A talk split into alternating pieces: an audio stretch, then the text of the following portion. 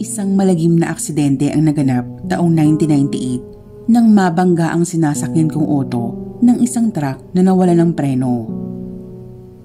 Himalang maituturing na ako ay nabuhay pa. Dahil din sa aksidenteng iyon ay hindi ako nakalakad at madalas nang nakaupo sa wheelchair.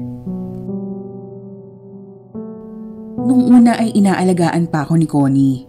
Dahil nga baldado ay siya ang nagpapaligo at nagpapakain sa akin. Pero dumating ang panahon na marahil ay napagod na siya at unti-unti ko na siyang hindi nakikilala. Ano ba yan, Romy? Bakit ba kasi pinipilit mo pang tumayo? Hindi ka na nga makakalakad. Napaka-inutil mo naman. Inutil? Hindi yun totoo. Hindi ako isang inutil. Sobrang nag-iba si Connie sa paglipas ng panahon. Kahit papasok lang ito sa trabaho ay lagi itong nakaayos na para bang may ibang pupuntahan. May mga pagkakataong ding nalilate siya ng uwi galing trabaho. Wala naman akong magawa dahil nga hindi ako nakakalakad at wala rin namang sapat na ebidensya ang aking tamang hinala. Ayoko naman na magkalamat ang aming relasyon dahil lang dito. Nagdesisyon akong baliwalain ang aking mga napansin at inisip na normal lang ang lahat. Sa loob. Baka makita tayo ng asawa mo. Eh ano naman, as if naman mahahabol niya tayo. Saka inutil na yon, hindi na nga niya kayang tumayo mag-isa. Nagpantigan tenga ko sa aking narinig. Oo, baldado ako, pero hindi ako isang inutil. Nagdaan pa ang mga araw, linggo at buwan. Ilang beses nang dinala yung lalaki sa bahay namin. Hindi niya alam na sinisimulan ko na ang therapy para muling makalakad. Gusto kong sorpresahin ang asawa ko at maibalik ang pagtingin niya sa akin. Hanggang dumating ang araw na nagbunga ang aking pagsisikap at muli akong nakatayo. Sobrang saya ko ng mga oras na yon. Hindi yun naging madali pero tiniis ko dahil gusto kong mapasaya si Connie. Sa mga araw na nasa bahay ang aking asawa, ay kinakailangan kong magpanggap na laging nakaupo sa wheelchair. Iniisip kong mabuti kung paano susorpresahin ang aking asawa. Tiyak na matutuwa ito kapag nakita niyang nakakatayo na ako. Pero natuklasan kong hindi lang panlalalaki ang inaatubag ni Connie kung hindi pati panlilimas ng aming savings.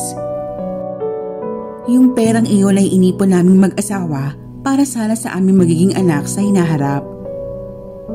Kinagabihan, kagagaling ko lang sa banyo nang marinig kong dumating si Connie.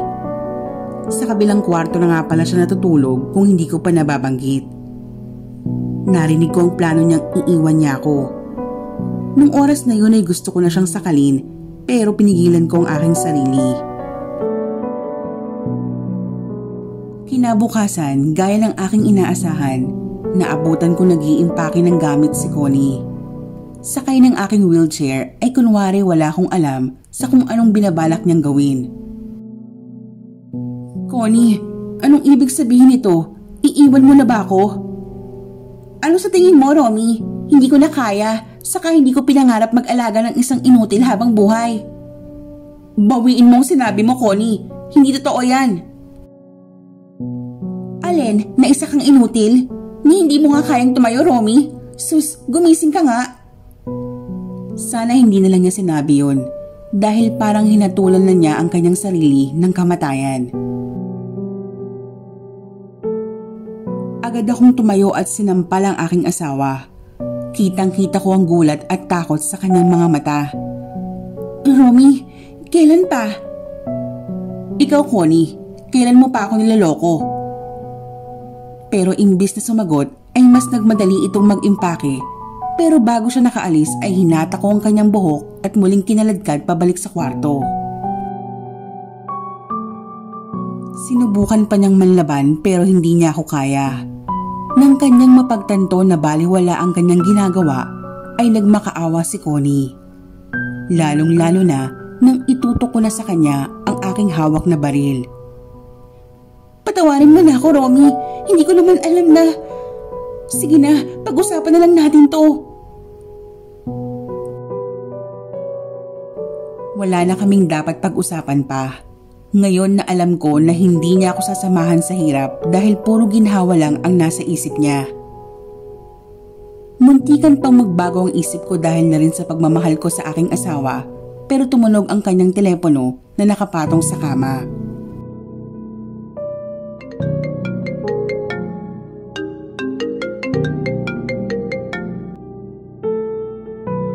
Tumingin pa sa akin si Connie sa katinangkang kuhanin ang telepono. Mabilis ko naman tong napas sa kamay at pinakinggan ang lalaki sa kabilang linya habang nakatutok ang baril kay Connie para hindi ito makapagsalita. Hello love, anong oras tayo magkikita? Bakit hindi pa kasi kita sunduin dyan? Hello? Sabi ng lalaki sa kabilang linya. Hindi ko na kayang pakinggan at binaba ko na ang telepono. Binalingan ko ang takot na takot na si Connie. Mabilis ang pintig ng aking puso. Pinagpapawisan ng malagkit at litong-lito sa aking gagawin. Narinig ko ang bulong sa kaliwa na tuluyan ko ng aking asawa. Samantalang sa kanan naman ay pakawalan at patawarin ang babaeng sumira sa aking buhay. Iniumpog ko ang aking ulo dahil hindi ko alam ang gagawin nang bigla akong pinukpok ng lampshade ni Connie sa ulo. Mabilis kong nabitawan ng baril at saglit na ininda ang sakit. Mabilis na nakalabas si Connie at narinig kong binuksan niya ang gate.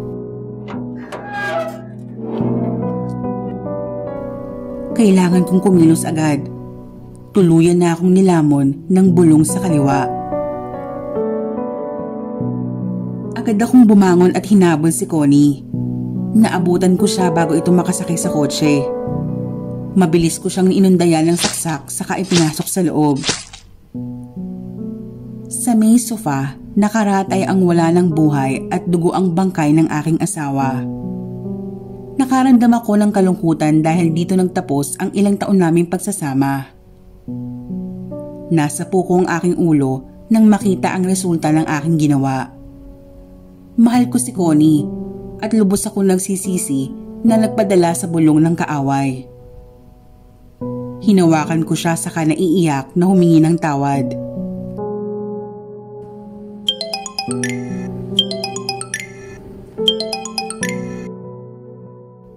Mas lalo akong nanlumo nang makita kung ano ang sanhi ng pagtunog ng aking telepono.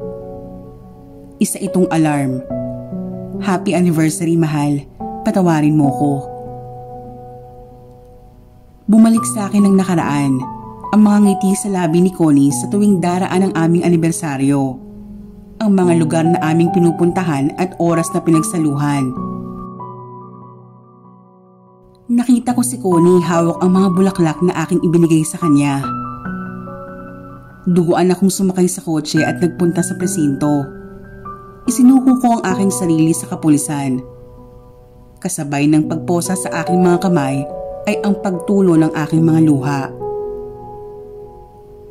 Dahil sa aking ginawa ay tuluyan na akong kinasuhan at nasa loob ngayon ng malamig na rehas. Walang gabi na hindi ko pinagsisisihan ng aking nagawa. Hindi ko maiwasang itanong sa aking sarili, saan ako nagkulang? Bakit kailangan akong lokohin at sakta ni Connie? Hindi ko naman ginusto ang aksidente. Bakit ko nagawa ang mga bagay na yon sa babaeng pinakamamahal ko? Marahil ay hindi ko lang matanggap na hindi na siya masaya sa akin at sa iba na niya nahalap ang kaligayahan na sana ako ang nagbibigay sa kanya. Napatingin ako sa langit at muling humingi ng tawad sa Diyos at kay Connie sa aking nagawa. Natigilan ako ng isang dilaw na paru-paro ang dumapo malapit sa akin. Napatingin ako sa kalendaryo sa may labas. October 12 Happy anniversary, mahal. Ilang segundo ring umikot yung paru-paro bago umalis. Alam kong si Connie yun. Sana ay napatawad na niya ako. Saan man siya naroroon. Mga inutil. Yun ang madalas na bukang bibig ng aking ina sa tuwing aborido siya at walang pera. Sa bawat araw na nag-aaway sila ni Papa, nahahandong sa pananakit niya, mga inutil ang lagi kong naririnig mula sa kanya. Wala kasing permanenteng trabaho si Papa. Kumikita siya bilang karpintero at sa tuwing may magpapagawa lang ng bahay o mga kabinet, sakalang ito nakakapag-abot ng pera kay Mama. Sumasideline din si Papa at nag-aayos ng mga sirang TV. Pero hindi pa rin sapat iyon sa aking ina. Dalawang libo lang? Saan makakarating ang dalawang libo, Rudy? Inutil ka talaga. Saksi ako sa sakripisyo sa amin ni Papa. Kahit may nararamdaman ay pinipilit pa rin niya maghanap ng pagkakakitaan. Kauuwi ko lang galing eskwela nang madat na ni Mama na maraming hugasin sa lababo. Ano na naman to, Rhea? Nak ng putya. Kauuwi ko lang po, Ma. Magbibihis lang po ako bago maghugas. Ang hirap sa inyo, puro kayo hilata. Puro pasarap ang alam niyong gawin sa buhay. Wala na nga kayo na itutulong. Manang-mana kayo sa ama niyo. Mga inutil. Gigil na bulyaw sa amin ni Mama.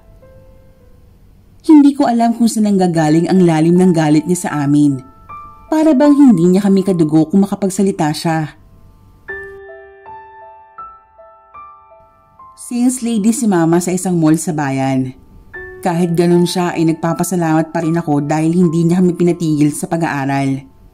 Yun nga lang, halos araw-araw naming naririnig ang sandamakmak na sumbat na kung tutuusin naman ay obligasyon niya bilang ina. Isang nakakalungkot na pangyayari ang bumalot sa aming pamilya. Naaksidente si Papa at hindi na umabot pang buhay sa ospital. Napakalungkot ko noon dahil ang kaisa-isang naniniwala sa aking kakayahan ay yumao na.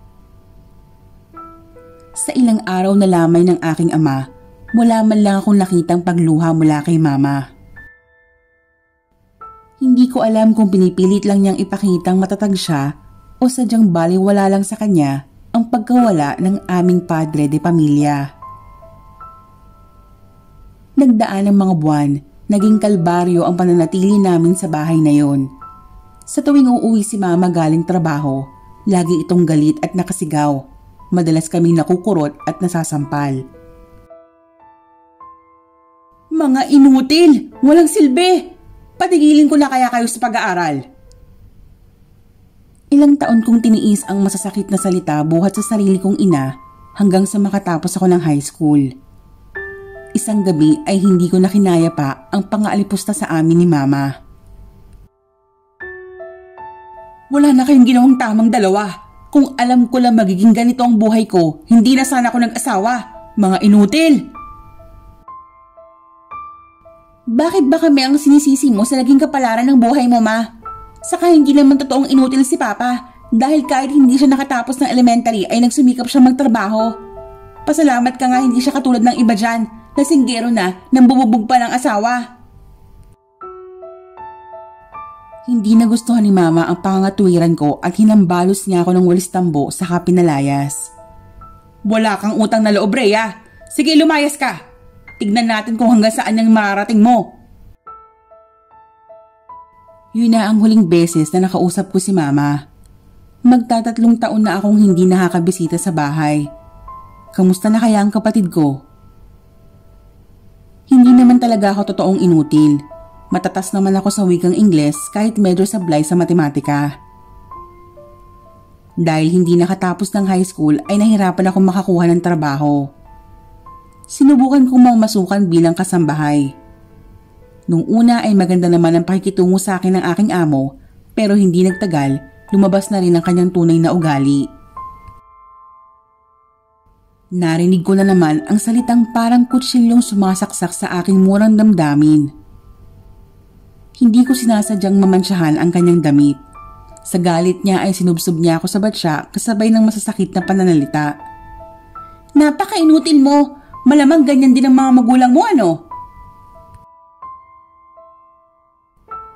Ang salitang yun ang gumising sa aking masamang pagkatao. Kinagabihan ay hindi ako makatulog Naaalala ko ang mga pangyayari sa bahay namin.